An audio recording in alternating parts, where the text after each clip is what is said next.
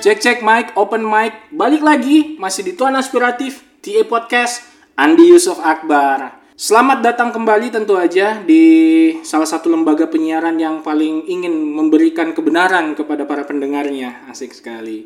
Tentu aja sebelum gue memulai, biasanya kalau unboxing itu kita mewawancarai seorang pesohor, artis, atau seorang profesional, ya kan? Dari golongan pekerja, dari golongan pecinta seni dan lain sebagainya. But before that, sebelum memulai, saya pengen mengucapkan terima kasih kepada para pejuang demokrasi yang beberapa hari dan beberapa minggu belakangan ini telah berhasil mendemonstrasikan aspirasinya kepada pemerintah dan akhirnya sekarang ini pemerintah mulai memperlihatkan keinginannya untuk merangkul dan juga mengakomodir keinginan dari para pembawa aspirasi itu. Tentu aja ini juga nggak bisa terlepas dari peran serta media yang tentu saja terus-menerus memberikan informasi kepada masyarakat bahwa oh ternyata teknologi demokrasi Indonesia tuh udah sampai pada titik seperti ini ya. Bahwa ternyata seluruh masyarakat Indonesia sekarang udah melek terhadap demokrasi itu dan mereka udah tahu gimana caranya untuk membawa dan menyampaikan aspirasinya sesuai dengan kaidah atau asas aman tertib dan damai. Dan teruntuk pada kalian para orang-orang yang ingin melihat kehancuran bangsa ini nggak ada tempat buat kalian bro di sini bro. Ya karena seluruh masyarakat Indonesia telah berhasil menjaga keamanan dan ketertiban sesuai dengan keinginan konstitusi dan juga perundang-undangan tentang tata cara menyampaikan aspirasinya. Kemarin udah cukup banyak tuh, ya kan? Yang berkata bahwa ini tidak didesain, ini tidak ditunggangi. Oh salah, itu ditunggangi, ditunggangi oleh keinginan masyarakat. Nggak mungkin dong ada puluhan ribu mahasiswa maupun masyarakat bersatu padu berdiri di depan DPR menyampaikan keinginannya sampai berkeringat sampai malam tanpa satu cita-cita yang sama yaitu cita-cita menegakkan asas hukum demokrasi dan juga berada dan menginginkan produk hukum yang telah dilahirkan oleh DPR lebih berkualitas dan lebih kepada pro rakyat gitu oke okay? jadi Best luck untuk Indonesia, best luck untuk seluruh warga bangsa Indonesia. Semoga kita tetap bisa menjaga kebersamaan kita, persaudaraan kita, sehingga Indonesia bisa menjadi negara yang lebih berkualitas dari segi demokrasi dan juga bisa dipandang sebagai salah satu negara dengan kekuatan ekonomi yang terbaik se-Asia maupun sedunia. Kita lanjut. Sekarang ini spesial juga ya, karena openingnya spesial, orangnya juga spesial nih yang saya datengin ya salah satu penggiat media. Pengalamannya udah banyak banget. Nasional maupun lokal juga udah. Dia ditempa tidak hanya dengan satu atau dua kesulitan aja. Tetapi dia berhasil menjadi hotshot, ya, yeah, menjadi orang yang sangat hebat sekali di dunia per eventan perorganisairan. Cia. Kita persembahkan untuk friendship sekalian Yaslam Taufik. Halo Cesku. Halo Yo. friendship. Yeah, saya kira logat mau kolam. Ih, jangan dulu di sini. logat sekali mau katanya di sini, coy. Logat sekali ah. nih. Tergant, tergantung orangnya. Benar. Shout out juga nih buat friendship yang udah nge-request Islam Taufik. Wah, ada ya yang nge-request ya? Banyak karena mereka sebenarnya nggak uh, nggak spesifik menyampaikan nama. Tapi mereka itu karena udah pernah datang ke Playfest pengen tahu Wih, di... ini siapa kayak ini yang bikin kanda siapakah ini yang membuat ide ini dan siapa yang uh, mempersiapkan vendor-vendornya? Itu kayak paling sulit ya. Iya, iya, iya. paling sulit vendor pembentukan vendor pembentukan vendor. shout out juga buat bang sepada gitar. Wah bang sepada gitar. Nah itu juga yang pengen banget. Wih angkat saya kok juga ya selam dulu nah, ada kok di Jakarta tuh. Wih angkat kok dulu eh. Gitu. Diangkat mini bang. Diangkat mini bang. Ya shout out buat bang sepada gitar. Semoga arwah percintaanmu ditenangkan di sisi. Amin, amin, amin. Semoga dengan kehijrahan dia ke Jakarta juga nah, membuat dia semakin sukses. Main-main lah bang, ya ke sini ke rumah dukun santet mungkin di rumah dukun santet kita ya. Oh enggak, kita sekarang karena komitmen dari tuan aspiratif adalah untuk memberikan pelayanan terbaik kepada para narasumbernya, makanya kita datengin dia. Wih. Di Menara Intiland. Intiland Tower. Intiland Tower. Intiland Tower. Kita sekarang di headquarternya Narasi TV. Narasi TV betul sekali. Karena Yaslam ini adalah Apa? Lam, gue lupa tadi Lam. Apa tadi jawabanmu Nosel? Kreatif event di Creative Narasi event, lead creative event coy. Dia tadi bilang, jangan jangan dikasih tau lead yang malu-malu kok. Eh harus dong sebagai sesama orang Makassar nih Iya iya iya iya. yang berhasil menembus kancah karir, ya kan?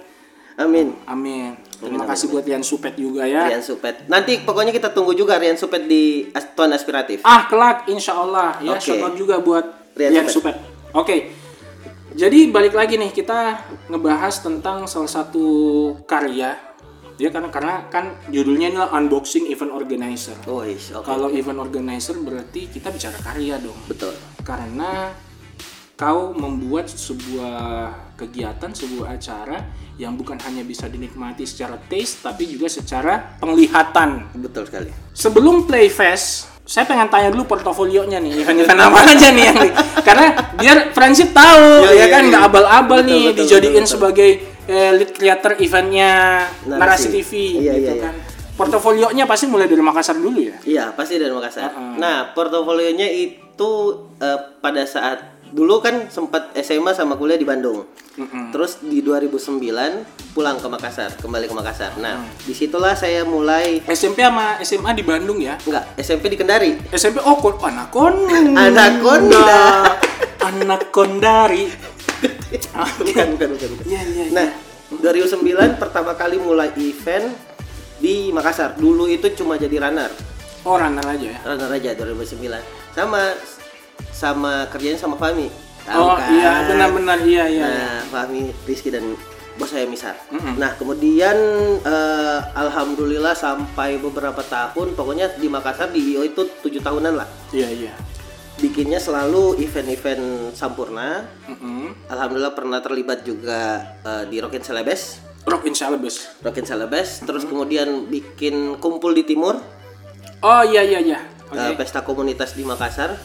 Terus dulu sebelum ada apa eh, komunitas-komunitas indie juga sih. Terus kemudian kalau event pemerintahan sih yang pernah dikerja yang Jalan Sehat Makassar, pemecahan rekor eh, makan sosis dan minum susu terbanyak. Wih, Nah itu tuh banyak sosis yang terpapar. banyak sosis terpapar, banyak susu yang terpampang. banyak susu yang terpampang. Spesialisnya emang. Tegang nggak tuh sosisnya? Enggak ya, udah dibakar di. kan tinggal lep. Tinggal oh sosis. Sosis. Merek sosis. Merek so Nice. Iya, so nice. Oh so nice. Iya. Oh iya iya iya. Merek so nice. Benar-benar. Terus eh, yang lumayan gede juga ada HKSN. HKSN ini kayak lebarannya Kementerian Sosial. Jadi HKSN Hari Himpunan Kesetiakawanan Sosial Nasional. Hari Kesetiakawanan Sosial Sosial Nasional. Ah, bagi kalian teman-teman yang sudah mengkhianati Yaslam Taufik, kalian tidak patut masuk ke dalam HKSN.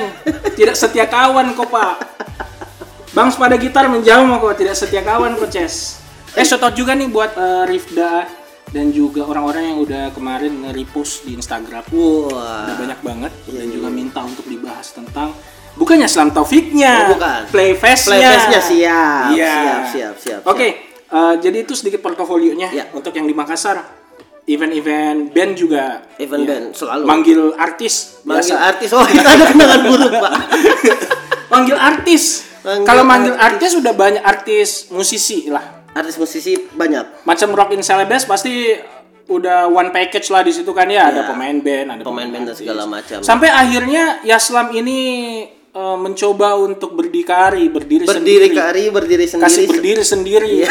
anunya gitu. Itu itu bagaimana lam? Itu sempat di tahun 2015 Itu kok berdiri sendiri di situ? eh, mulai. sama sama teman-teman. Iya. Ada beberapa teman. Tapi leadnya di situ kau. Leadnya ya barengan pokoknya. barengan. 2015. 2015. Eh, itu bertepatan dengan 20 tahunnya Glenn Fredly Di situ. di Makassar. Heeh. Di Makassar pada Awalnya. tahun 2015.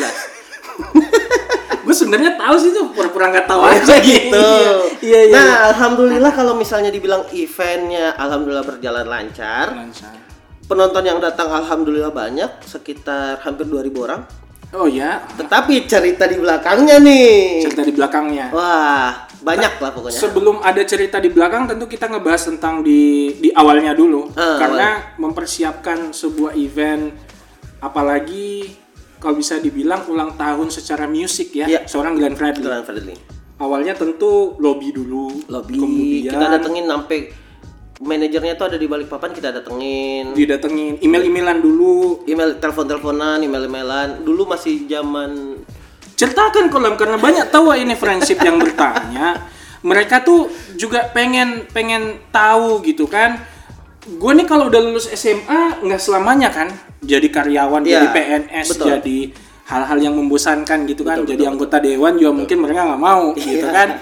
Nah makanya tujuannya gue ngebuat acara ini ya buat mereka tahu bahwa ada begitu banyak jenis pekerjaan yang Iya. bisa kalian geluti di lain pekerjaan-pekerjaan yang membosankan itu. Nah, kalau dibilang sesuai passion mungkin bisa dibilang sesuai passion ya Sesuai Kenapa? passion, hmm. karena saya suka musik Suka musik. penikmat musik lah walaupun gak tahu main band ya Uh-uh. tapi suka musik nah salah satu caranya adalah dengan membuat konser event jadi orang di balik layarnya event musik Iya. event konser musik nah Uh-uh. eh awalnya sih memang cuma jadi runner disuruh ambil sana terus kemudian naik pelan-pelan jadi LO kemudian pelan-pelan lagi jadi orang produksi Oh LO itu jabatannya sebenarnya lebih tinggi daripada runner ya? lebih tinggi dari Karena selalu runner. sama artis. Iya, selalu sama artis dan biasanya dia yang paling dicari. Kalau Jadi kalau artisnya mau yang aneh-aneh gitu, biasanya? Oh, lewat LO.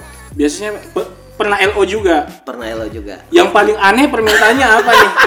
Aneh tapi safety untuk diucapkan John. Aneh tapi safety Apakah untuk minta diucapkan. Jack D kah, Bukan. 18 botol kah? Minta sesuatu yang biasa di eh, dianterin di daerah Sungai Sadang. Maricaya, Maricaya. Ada nih artis nasional, Aha. solois, Aha. minta dalam tanda kutip. Iya. Nah, akhirnya karena Tapi harus di situ. harus Karena kan Enggak, banyak jasa-jasa manajemen yang dia kan nggak tahu Aha. dia nggak tahu cuma karena kehabisan akal Heeh. venue-nya pun dekat dari situ akhirnya dicariin di situ dan artisnya mau Dia nggak tahu kalau nggak asalnya tahu. dari situ. nggak tahu kan servisnya bagus Kebersihannya pak. ya itu dia yang tanggung oh ya udahlah kalau gitu ya. Balik lagi nih kema- eh, kan Big Bang-nya event terakhir kan Glenn Fredly. ya Berapa 2015. berapa tahun? 20 tahun ya? 20 tahun 20 tahun Glenn Glenn Fredly berkarya Yang memulai idenya oh enggak itu terus konsepnya gimana tuh? itu sebenarnya sih paketan. Paketan. Jadi dia eh, Glenn Fredly keliling Indonesia. Mhm. Nah, yang di Makassar Ya. kita yang pegang. Oke, iya ya. Subkon gitu ya maksudnya? Iya, betul. Oh dan kau datang untuk ngasih tahu kalau Kita yang kalian akan- layak menjadi Iya. subkonnya. Ya, kita yang Saingan banyak dong bro. banyak ada tiga kalau nggak salah waktu itu. Oh tiga ya. Ya, tiga. Tapi alhamdulillah kita yang dapat Udah gitu mulai promo lah. promo dan segala macam. Mm-mm. Di situ tuh betul-betul yang emang eh, apa namanya berdiri sendiri, desainnya sendiri, layouting sendiri segala macam. Iya. Banyak pelajaran yang bisa didapat. Banyak pelajaran ya. Banyak banget. Kerjasama, ya, kemudian kesabaran, kesabaran diuji. pengkhianatan terjadi. Ada. Ada. Tapi kalau ngomong soal pengkhianatan, kalau kita ngebahas tentang event organizer kan kita nggak bisa lepas dari aspek bisnisnya juga Iya kan? betul. Ya. Karena itu yang utama biasanya Karena kalau masa kok bikin acara baru Iya, tidak ada untung toh. istilahnya tidak ada untung. Nah, Heeh. alhamdulillah di event Glenn Fredly itu kita tidak ada untung, Nggak ada untung. malah rugi. Rugi ya? rugi pelan-pelan nah bukan sebenarnya yang Andi bilang tadi pengkhianatan pengkhianatan bukan pengkhianatan sih mungkin mundur perlahan Muntah, Berjon. yoi Mundur tanpa berita. Astagfirullah. muntaber tapi maksudnya nah itu yang bikin eh, alam bisa kuat sampai sekarang Hmm. mundur perlahan tapi ya pelan-pelan juga mungkin saya yang datangi mereka pelan-pelan tapi tidak dengan meminta pertanggungjawaban sih maksudnya saya malah kembali dengan Weh, kita temanan ini dulu. Jangan kok kasih begitu, Kak. Iya. Heeh. Temanan makin Iya. maksudnya ya kalau yang lalu lalu biar nih. Jangan gara-gara begini. Jangan gara-gara begini kau nak mau berteman sama saya begitu. Wih, besar sekali hatinya ini. Iya, cuma Taufik ya shout out untuk teman-teman yang Yang- Glenn iya, Fredly dulu. Iya, Glenn Fredly dulu. Iya, mohon maaf kalau ada kesalahan Lihat dan sekarang fee-nya yang belum dibayar. biarkan media urus kehidupan pribadinya dulu. Nanti kalau udah lebih gede dari sekarang dia cari jeki itu. Iya, iya, iya, iya, iya. Lagi pula udah selesai juga lah ya. Udah selesai. Inti dari itu juga kan kembali lagi menghibur orang. Kembali lagi ya. Nah, setelah itu terus pindah kantor lagi, terus ya istilahnya kembali ke titik nol sebenarnya. Kembali ke titik nol. Kembali ke titik nol. kembali di titik nol. Nggak takut Joko Lam kembali ke titik nol ya ternyata. Sebenarnya nggak takut tapi harus dihadapi. Hmm. Karena kalau dibilang stres pernah, down pernah, yang yang susah sekali tidur, pas bangun juga kepikiran. Wah, Terus yang bikin minum kopi deh. nggak minum. Oh, nggak minum kopi. Indomie juga kebanyakan. nah, eh, itu yang bikin down terus wah sampai sempat terlintas mau suicide begitu. Tapi ya Bundir?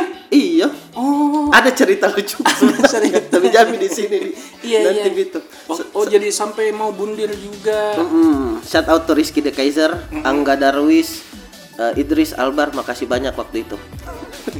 Dia yang tahu. sudah yang sudah meringankan Iya, yang sudah sampai meringankan. akhirnya kok tidak loncat dari flyover. Oh, itu betul di situ. Oh, tapi tidak sambil minum baygon. Salah kok deh. Minum dulu baygon baru Iya, loncat. ada yang rasa stroberi. Itulah Angga Darwis emang hatinya besar, Oh, badannya besar, besar. Hatinya besar, besar, iya. kameranya besar. Besar, ada lehernya tapi.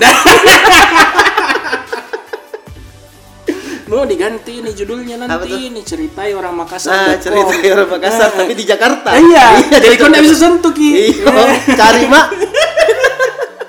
ah, Nah dari situ terus kemudian pelan-pelan lagi awalnya nggak masuk di IO lagi karena mungkin sedikit trauma iya iya iya. sedikit trauma akhirnya masuk di salah satu mall di Makassar Iya. di Transmall terus kemudian pindah lagi masuk di salah satu brand handphone Iya. Jadi trainer di situ malah Brand handphone ya. brand handphone nah kemudian Masih dekat mulut tak Oh iya iya iya iya. iya.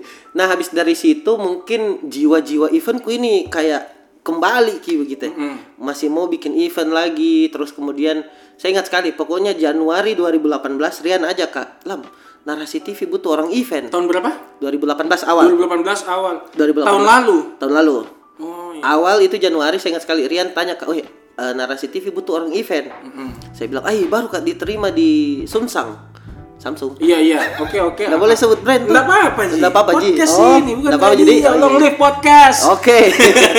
Terus eh berjalan waktu di bulan Juni atau Juli gitu.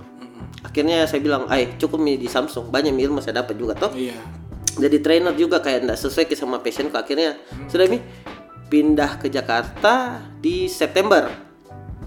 September 2018. September 2018. Oke. Melamar di Narasi. Mm-mm. Melamar di Narasi, alhamdulillah keterima tanggal 8 Oktober. Iya. masuk pertama kali di narasi langsung ke meeting pertama Playfest 2018 Oh langsung Playfest. langsung Playfest jadi Playfest yang tahun ini itu Playfest kedua. Playfest kedua. Jadi Playfest pertama langsung copy IC-nya atau bukan bagaimana? bukan saya masih ber eh, jadi masih jadi orang eventnya masih jadi orang Apa mana bilang Mbak Nana itu Nacha siapa pas dia lihat tuh kayak wih kenapa ada coki-coki ada kakinya kelang nih. alhamdulillah Nah, eh, narasi TV adalah kantor pertama saya yang tidak ada orang bilangnya kak lele karena kau di Jakarta pak. Itu, Mi. Di Makassar itu tahu so. kalau di Makassar dipanggil maki kalang Iya, sambal atau banyak orang di sini punya indera keenam. gitu ya Makanya dia bisa lihat kok. Playfest pertama. Playfest Play- pertama Playfest pertama. 2018 Jadi eh, ketika itu narasi TV kan nggak bisa dipisahkan dengan sosok Najwa Shihab. betul sekali Seorang jurnalis senior dan juga eh, selalu mencoba untuk eh, memberitahukan atau menyampaikan kebenaran kan? Ya. Dengan cara pembawaannya yang tegas dan disiplin. Pertama kali meeting sama Najwa Shihab rasanya gimana sih? wah tegang pak Tegang ya? tegang punya kisah lucu pada saat presentasi ada Mbak Nana Mm-mm. itu tegang-tegang gimana gitu kita serasa lagi di stage-nya Mata Najwa Iya. terus dilihatnya sama Mbak Nana eh, terus kata-kata yang kita mau kasih keluar itu kayak beku ki Terkunci. iya langsung eh, apa lidahnya itu beku Yakin ngomong Joko Gugup itu tidak jatuh cinta juga sama istrinya orang. Eh, Ya, buska itu buska Nanti saya putar ulang kalau saya interview Mbak Nana. Oh, Nah, jangan. tuh.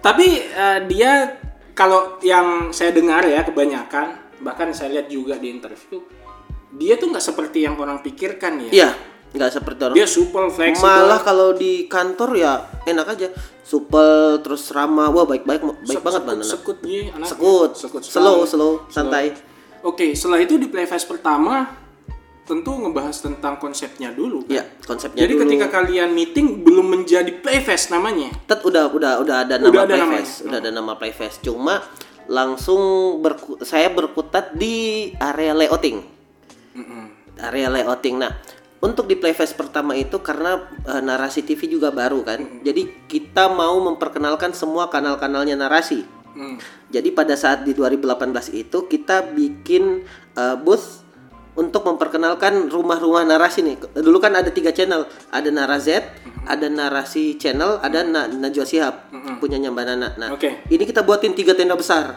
Nah, isinya sa- satu tenda itu adalah isi dari kanal-kanal yang ada di YouTube. Ada dua bujang, ada Glenn eh, Tompi dan Glenn, ada buka buku, ada sihab-sihab, ada catatan Najwa, semuanya. Jadi bentukan boothnya itu semacam ada juga buka mata, buka mata ini kita bikin booth kayak penjaranya Setia Novanto. Oh iya iya iya. iya. Nah, itu yang Lucu paling dong. Oh iya. Mewah dong. Iya, mewah. Oh iya iya iya iya. Terus ada orang juga di situ lagi baca kitab suci juga. Oh nggak ada. Oh, nggak ada. Nggak ada, Oh. ada, nggak ada. Tapi masing-masing di rumah itu juga talentnya ketika hari H datang. Ada. Ada. Jadi Glenn sama Tompi datang. Ada. Mbak Nana pastilah datang. Mbak Nana ada. Dua bujang juga Dua ada. bujang ada, ada semuanya. Istilahnya kalau di narasi itu kita sebut eh, dengan Avengers. Hati-hati kalau dua bujang saya ambil pekerjaan. Nah, itu Playfest Oh jadi pertama. waktu itu masih se semini itu ya? Iya, bukan ini juga sih karena kita bikin itu di tenis indoor. Jadi tenis indoor dan tenis outdoor itu kita pakai dua-duanya. Tenis outdoor itu khusus untuk memperkenalkan bootnya nar- eh, narasi. Iya. Di tenis indoor itu untuk eh, panggungnya tok. Tapi konsepnya juga masih konsisten dengan Playfest kedua bahwa eh, banyak keynote speaker yang datang, banyak Ya. para speaker-speaker Ya hebat dulu yang di, datang di situ. di awal itu kita malah sebut eh, panggungnya itu dengan Creatalks. Creatox ya. Creatalks. The, eh, di situ kita undang para konten kreator untuk langsung sharing. Terus salah satu jualan kita adalah COTG sih sebenarnya. Content creator on the ground, creators on the ground. Jadi kita bisa bertemu dengan konten kreator kita Ya. eh, dan bisa bikin konten bareng Oke. gitu. Rupanya begitulah keseruannya dan Itu gimana tuh? pertama. Event pertama gimana?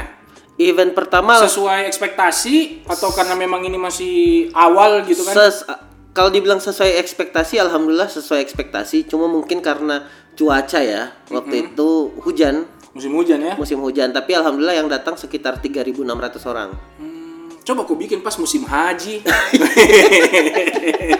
eh, kan banyak anak muda itu yang orang tuanya naik haji itu jadi kosong rumahnya. Kosong rumahnya. Iya Terus? kan? Mereka bisa seenaknya tuh Oh. ke mana aja tuh ngajakin orang-orang kan. Iya iya iya bisa jadi bisa jadi bisa jadi. Ah, tapi Playfest pertama akhirnya juga yang membuka pastilah sebagai seorang yang berpengalaman di Ya. organizing ngebuka link awal tuh pasti di situ ya. Ya ngebuka yang awal dan juga Vendor-vendor gitu kan. vendor dan segala macam dan akhirnya eh, apa namanya kita bisa jadi belajar banyak nih. Banyak tuh juga vendor bansa di sini. Eh, alhamdulillah enggak Ji. Oh, alhamdulillah. Memang yang di daerah-daerah masih. ada satu. Bansa, men. Eh bangsa ada dulu pas roadshow ke Padang Ah, ah. itu vendornya harus dijagai. Kenapa ya? Pakai pelatalan. Be, PKP sama Beh. Eh, dia bilang iya iya iya tapi tidak ada kerjakan jadi ditunggui sampai jam 6 subuh. Jadi kalau tidak ada kak di situ tidak kerja tuh nih. Seru juga ya. Deh. Nggak maksudnya dari dari segi vendor pun juga banyak yang suka one prestasi kayak ya, gitu kan. suka. Ya di setiap lini pekerjaan ada-ada aja lah pasti Ada-ada cobaannya. aja, Tapi pasti. untuk spesifik hari ini event organizing salah satu penyakitnya itu juga vendor. Vendor. Ini makanya adik-adik nih friendship di luar sana. Ah. Jangan pernah merasa bahwa sebuah pekerjaan baru itu kemudian diperhadapkan dengan masalah adalah akhir dari segalanya. Ya. Bahkan itu yang membuat seseorang bahkan bisa jadi lebih dewasa gitu ya. Iya betul. Karena kita bisa apa istilahnya problem solving langsung di eh, di venue.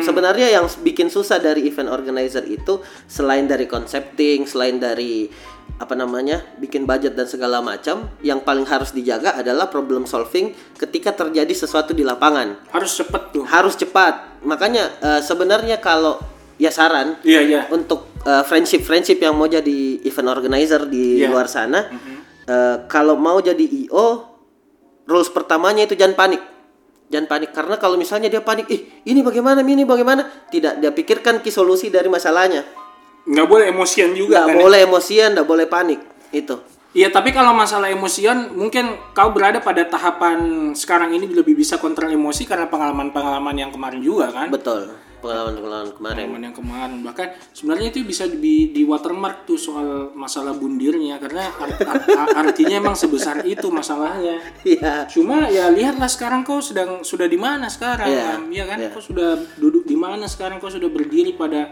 level apa sekarang dan eh, itulah juga yang bisa ngebuat orang-orang termotivasi lah. Iya. Iya kan? Akhirnya di situ di flyover Makassar, satu-satunya flyover Makassar. Over. Yo, akhirnya dapat istilahnya gini, eh, kepikiran nih, duduk terus ya berlinang, terus ya di situ memikirkan bahwa ya God always bigger than my problem. Hmm. Jadi mau- Jadi tidak boleh. Nggak boleh tidak dilupakan. boleh, tidak boleh itu menganggap bahwa masalahmu besar. ya Karena yang paling besar adalah Tuhan, Tuhan. Tuhan. Karena memang di awal-awal sebelumnya ya saya mikir, loh ini kayak saya sendiri jalani, nggak sanggup kak.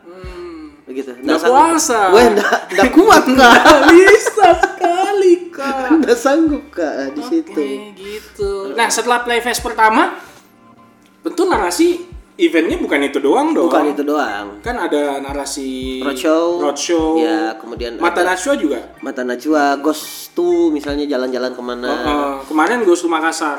Eh, kemarin nggak, kemarin itu content creator workshop yang di Makassar. Content Creator Workshop itu Big Bang-nya di Makassar. kota ke-10. terakhir, kota, kota ke-10, terakhir, ya. kota 10. Akhirnya tem ces cesku eh friendship, ces cesku lagi friendship kalau misalnya mau datang ke Pantai Losari, jangan lupa foto di City of Makassar. Nah, itu teman-teman narasi yang buat. Ah, alias tiga. Alias tiga. Alias tiga tuh Abo. Abo. Aryo. Oh, shout out nih buat Abo. Abo. Itu dari awal loh saya kenalnya. Oh iya. Masih masih Masih kecil. Masih Masih makan Indomie yang pakai bumbu. Iya. masih dia nulis-nulis gambar-gambar kecil. Dan ketika apa teman-teman narasi minta saran, siapa bagus yang mural di Makassar? Langsung memang saya telepon Abo. Iya. Langsung memang Abo. Anak fiksi dulu. Yoi. Lu suka main fiksi ya? Yoi. iya. Gue main fiksi juga tuh, tapi karena biji sakit, ah, fiksi biji. Wih sakit John. Harusnya ganti sadel. Ganti sadel. Ganti sadel. Tapi nggak ada yang kasih kak masukan waktu itu. Makanya gue masukin. Eh, apanya? Eh, eh, eh, bijinya. Oke. Nah, setelah itu Playfest pertama artinya kantor udah notice nih, narasi Ya. TV udah notice nih. Ya. Wah, boleh juga nih anak Makassar. Iya kan? Alhamdulillah. Bertanggung jawab nih, bisa tuh disuruh apa-apa juga. apa pun. iya, apa pun bisa disuruh Apa pun. kan. Setelah itu ada peningkatan tanggung jawab nggak sih setelah Playfest pertama? Beban kerja lo ada yang ditambahkan nggak sih? Eh, kalau beban Selain kerja ya paycheck, pasti. Selain paycheckmu. Amin ya Allah. Amin. Eh, kalau beban kerja mungkin karena gini. eh, tanggungan kita mau bikin Playfest kedua ini lebih bagus dari Playfest pertama. Heeh. Istilahnya level up lah. Iya. Level up. Jadi eh, shout out to tim event, manajer saya Mas Budi. Mas Budi, Terus kemudian ada eh, apa supervisor produksi saya Cagung, Cagung, Encang, Encang, Dio, Dio, dan juga eh, tim kesayangan gua mm-mm, Regina Talia. Regina Talia. Ingat, Andalannya Bangking. ingat nama saya Regina Natalia. Nah, Kamu juga akan jadi korban podcast ini. nah eh, kalau dibilang Playfest yang kedua ini, Mm-hmm. otak dari segala talks dan segala macam yang bikinin tema dan segala macam itu Regina. Oh, Regina, Regina Natalia. Ush, dari namanya terbayang aromanya. Setelah itu oke, Playfest kedua. Ya. Dari segi eh, kuantitas pendatang yang datang lebih Kali banyak dua dari tahun sebelumnya. lebih banyak. Kemudian juga efek media yang dihasilkan lebih banyak. Lebih juga. banyak, alhamdulillah. Karena itu berkeliaran di mana-mana kan. Ya. Eh, kemudian para narasumber yang dihadirkan lebih banyak, lebih, Lebih banyak, berkualitas lebih juga. banyak, lebih berkualitas. Benar. Nah, apa sih kesulitan yang dihadapi ketika di Playfest kedua? Apakah menentukan konsepnya atau menentukan siapa yang harus kita datangkan? Karena narasi di Playfest kedua ini kan udah mulai gaungnya makin banyak. Iya.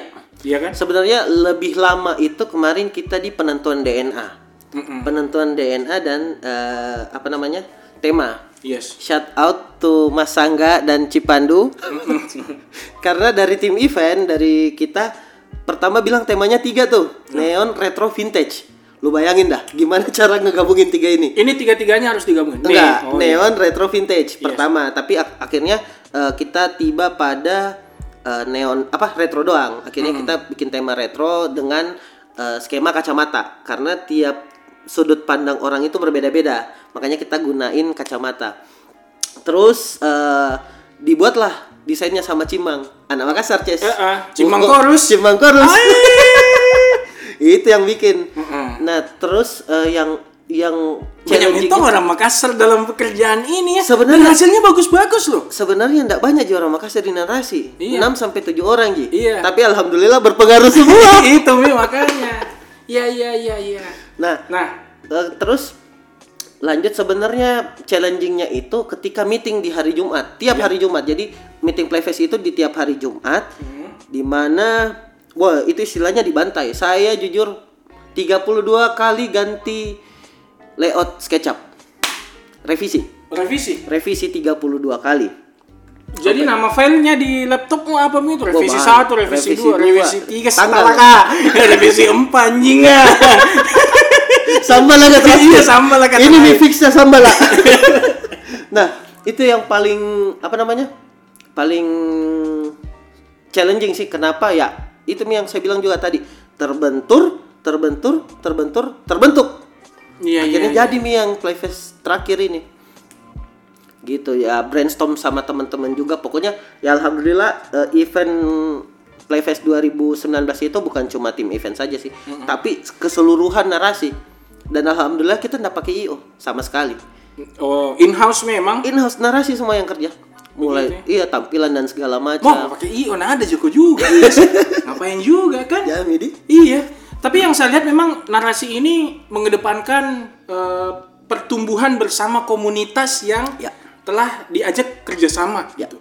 Maksudnya biasanya kan kalau misalnya media meliput sesuatu kemudian eh, apa bekerja sama dengan komunitas setelah itu putus nih. Ya. Nanti kalau misalnya ada lagi dipanggil lagi.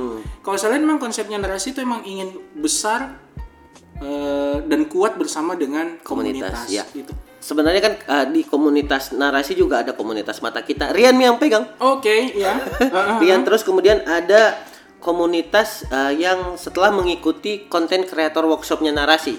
Iya. Nah itu tuh yang sering bikin konten, kita biasa ap- apa sering kolaborasi bareng, terus biasanya juga kita eh, bikin hasil-hasilnya juga ada di di Playfest 2019. Apa yang mereka buat kita tampilkan di sana. Kurang lebih kayak gitu. Kalau gitu untuk ke depannya setelah Playfest ini, untuk tahun ini kan eh, konten kreator workshop Iya. eh, Playfest kedua. Ya. Deket-deket ini apalagi nih yang bikin Deket. sakit kepalamu? Deket-deket ini yang bik- oh, bikin bikin plan 2020 Oh, plan lain dulu. Sama budgetingnya. Iya. Baru ini kemarin Iya, selesai nih. baru nih. Oh, tapi udah selesai ya. Udah, Udah eh, selesai. belum masih masih kita mau present dulu terus nanti di reward Pantas kena aku batu ginjal kemarin. Karena memang bebannya banyak ya. Bukan beban ya. Saya malah kayak challenge diri saya sendiri dan dan FYI, cie, Yeah. FYI. Selain kerja event, saya juga ya ini karena hobi kali ya. Iya. Hobi Apa itu? Hobi main Jadi game. cowok yang baik. Hobi main game. Aha. Akhirnya mau bikin kanal e-sport di narasi. Jadi Na- namanya Meta. Oh, Promosi, e-sport ya. E-sport. Oh ya, soalnya kemarin emang salah satu yang dibahas di Playfest kedua kan e-sport. Ah, ada e-sport. Jadi ada kanal e-sportmu juga nanti Ada e-sport nanti. di narasi. Di narasi. E-sportnya tentang apa? Jadi kita Tekken atau Ah, banyak banyak atau e-sport. pub- eh, PUBG atau Ada ya ada Mobile Legend, Tekken kita bahas, Mm-hmm. FIFA, PES, eh, Chess Rush, Mobile Legend dan segala macam. Oke. Nah, tapi kita ngambil dari sudut pandang yang berbeda nih. Kebanyakan kalau misalnya e-sport itu eh, bahas turnamen, bahas tim dan segala Mm-hmm. macam. Kalau kita nyari sisi positifnya. Oke. Jadi kita mau e-sport itu bukan sekedar game Mm-hmm. dan game itu bukan toxic. Nah, itu stigma itu yang kita pengen hilangin. Iya iya. Nah, metanya cukup sampai situ. Gitu ya. Nanti tunggu aja. Iya. Bisa langsung dinikmati di kanal narasi ya. Yoi. Soal e-sport itu. Yoi. Nah, setelah itu Lam di eh, narasi TV ini kan ada begitu banyak konten-konten yang harus eh, dilahirkan. Ya. Itu aja. Nah, walaupun kau ini adalah eh, bagian eh, konten eventnya, Tapi kan tentu harus ada linear antara on air dengan off airnya. Ya, Ya. Nah, kira-kira ah, gimana sih tipsnya gitu? Apa yang narasi lakukan supaya bisa bersinergi antara konten on air dengan konten konten off air itu? Apakah emang kalian se- selalu brainstorming ya. atau berjalan sendiri-sendiri pas sampai di ujung ternyata cocok gitu, cocok-cocokan aja gitu gimana? Ada satu part yang ketinggalan, Apa? sponsor. Sponsor dia Jadi dari biasanya kalau kita nih dari tim konten, teman-teman konten, terus kemudian dari teman-teman eh, sales marketing, biasanya kan punya kepentingan untuk klien, sama tim konten juga punya kepentingan untuk kontennya sendiri. Iya. Nah di poolnya satu nih di event, pengen buat kayak gimana, terus eh, eh, KPI-nya berapa, terus kemudian targetnya apa saja. Nah biasanya kita memang brainstorm.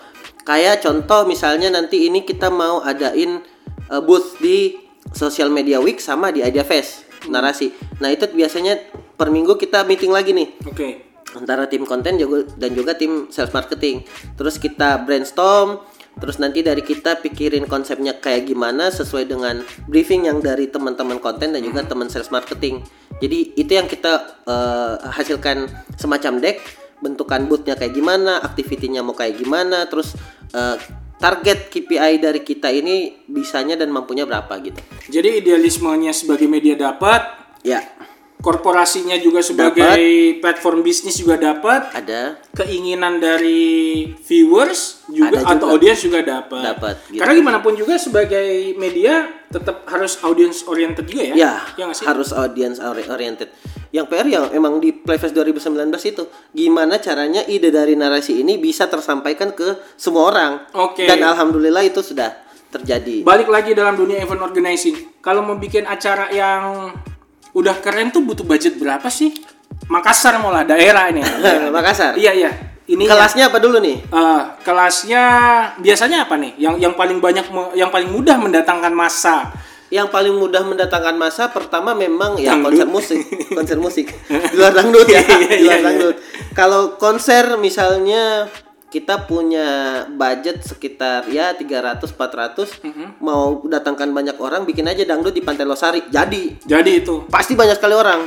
Itu. Banyak sekali orang. Cuma kan biasanya sekarang kita ada sesuatu yang berbeda nih. Misalnya kita mau sampaikan message kita, campaign kita lewat event. Nah itu yang susah. Biasanya kita bentukan bootnya mau kayak gimana, terus eh, apa namanya konten-konten apa saja yang ada di eventnya itu. Kalau dibilang budget, gimana? Kalau ya? saya nggak usah bayar lah. Kalau eh, budget apa dulu nih? Budget keseluruhan atau budget keseluruhan lah. Soalnya kan pasti ada izin, ya kan? Ah. Kita harus harus harus bersinggungan juga dengan pihak pemerintah. Kalau izin sih menurutku malah nggak terlalu banyak. Nggak terlalu banyak. ya Memang yang paling mahal itu adalah konsepnya, idenya. idenya. Idenya karena misalnya sesuatu yang belum pernah kita lakukan, terus ada baru satu orang yang bikin, kadang dia yang dibayar mahal. Hmm, Itunya. gimana cara untuk membuat ide kita itu lebih dinotis dan dihargai Betul. sama orang Betul, ya? betul. Karena kalau perizinan pastilah pihak pemerintah juga nggak pernah mempersulit. Iya, nggak pernah Nggak pernah, Iya. karena itu ada mempengaruhi. Ya, karena itu amplop suratnya, Amplop surat, permohonan, surat- surat perizinan Iya, iya. perizinan. Surat perizinan. Iya. Nah, eh, batuk aduh. Hai. batuk lagi. Jadi em- 300 sampai 400 juta Ya.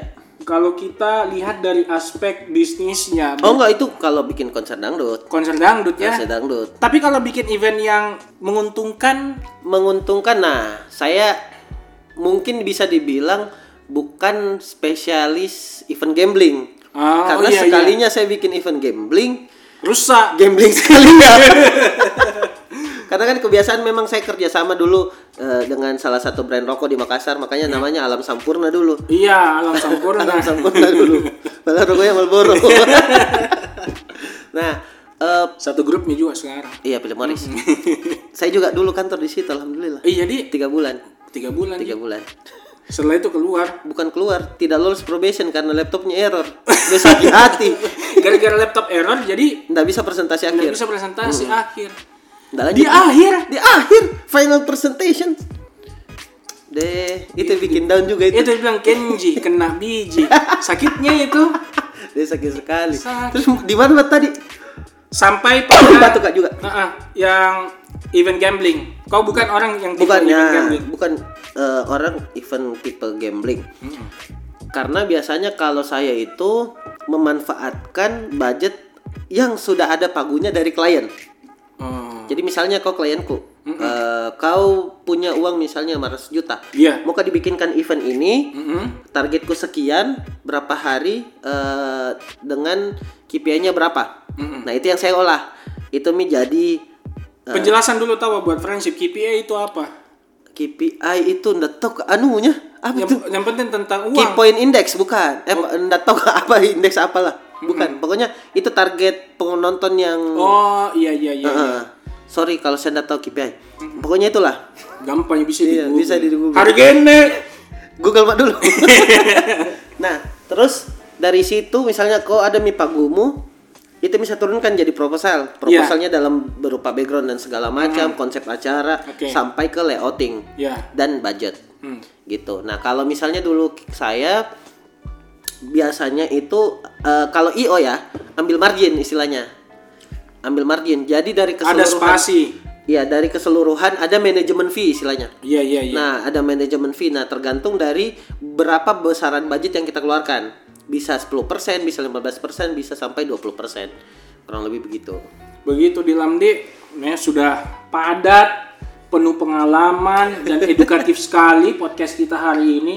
Terkhusus untuk orang-orang memang yang mungkin selama ini datang ke sebuah event dan merasa bahwa eh kurang ini, kurang itu, Ah, kurang apa. coba, Mi. Coba Coba, mau ke Coba, dulu. Atau ini juga yang membuat kalian tahu bahwa sebuah pekerjaan event itu terjadi bukan hanya karena satu orang. Ya, banyak. Ada banyak di Ada dalamnya. banyak orang, ada banyak orang. Dan itu membuka lapangan kerja juga. banget. Iya kan? Makanya dulu eh, kalau di IO di Makassar itu ya kita suka panggil anak-anak kuliahan Mm-mm. buat istilahnya ya, ayo sama-sama Ki Bermula juga. Dibayarkan gitu. Ah, gitulah Lam. Jadi coba deh apa pesan yang pengen kalian sampaikan untuk mereka-mereka di luar sana yang tertarik untuk masuk ke dalam dunia ini. Eh, intinya apa pun itu ya kalau misalnya memang kalian suka di dunia entertainment yang mau masuk IO, IO silakan. Kalau misalnya kalian suka di bidang teknologi juga silakan. Yang penting intinya love your job and your job will love you more. Asik sekali. Yo, Artinya dilarang merokok di SPBU. iya, nanti meledak. itu sama ya kalau misalnya memang sudah berkecimpung di dunia IO, Iya. saranku eh, sekarang sih eh, adalah perkuat di ide sebenarnya, ide dan konsep. Mm-mm. Kalau misalnya mau menang-menang pitching, biasanya kan gini, udah ada IO-IO besar nih. Iya. Buat teman-temanku di sana nih, udah ada IO-IO besar, tapi biasanya itu yang dipilih menang kalau pitching. Nah, sekarang kita perangnya itu bukan perang budget, Ces. Perang ide.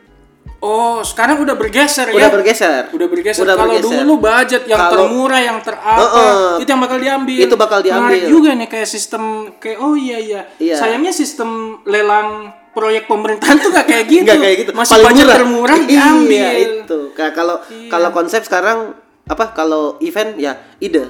Ide. Ide bentukan booth, eh, kontennya apa, terus eh, impression yang akan terjadi di media sosial itu dihitungin juga. Hmm. Itu. Pun kalau misalnya perusahaan ternyata masih menggunakan sistem lama yaitu memilih berdasarkan budget yang murah, berarti ya harus diganti bagian anunya Iya, di harus situ. diganti itu. Iya, bagian apanya biasanya di situ kalau di- Marketingnya, Oh, Ces. marketingnya. Iya, kalau yang iya. pilih IO tuh. Iya. harus diganti. Karena nggak nggak dapat juga konsepnya untuk menjual kan? Betul, Kayak betul sekali. Thank you Dalam. Sama-sama. Ini buat pertanyaan terakhir kita tentu aja apa sih harapannya Yaslam untuk narasi TV rumah terbaru dari Yaslam Taufik tuh? Harapannya ya semoga narasi TV bisa semakin sukses ke depannya. Oke. Bisa bisa jadi inspirasi juga buat orang-orang yang ada di sini ataupun bisa jadi inspirasi untuk orang luar sana.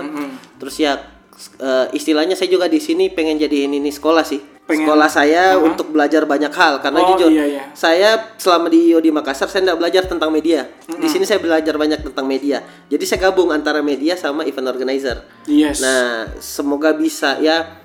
Saya punya cita-cita sendiri, cita-cita sendiri. Jadi setelah belajar 5 tahun 6 tahun, pengen pulang ke Makassar, Mm-mm. pengen bangun industri kreatif di Makassar. Iya.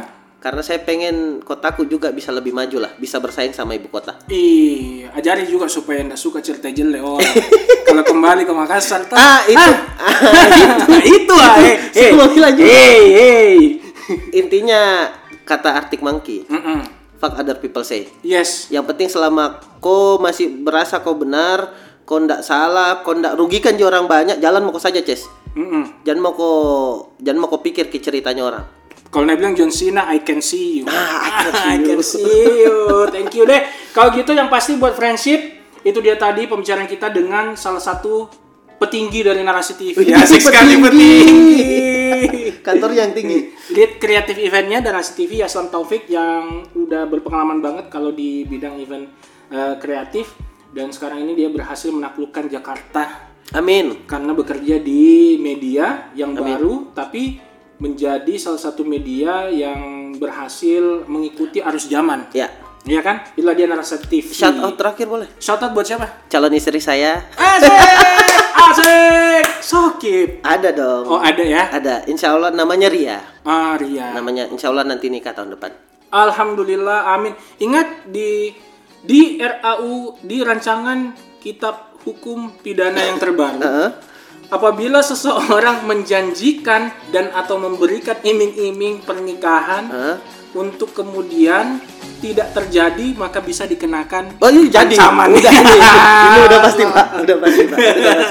Oke deh kalau gitu. Thank you. Friendship jangan lupa kalau energi utama dari podcast ini adalah kalian semua yang mendengarkan. Jadi makanya kalau sempat ataupun tidak sempat tapi disempatkan mention, retweet dan repost akun Andi Yusuf Akbar karena di situ bakal ada selalu postingan terbaru dari podcast Tuan Aspiratif ini.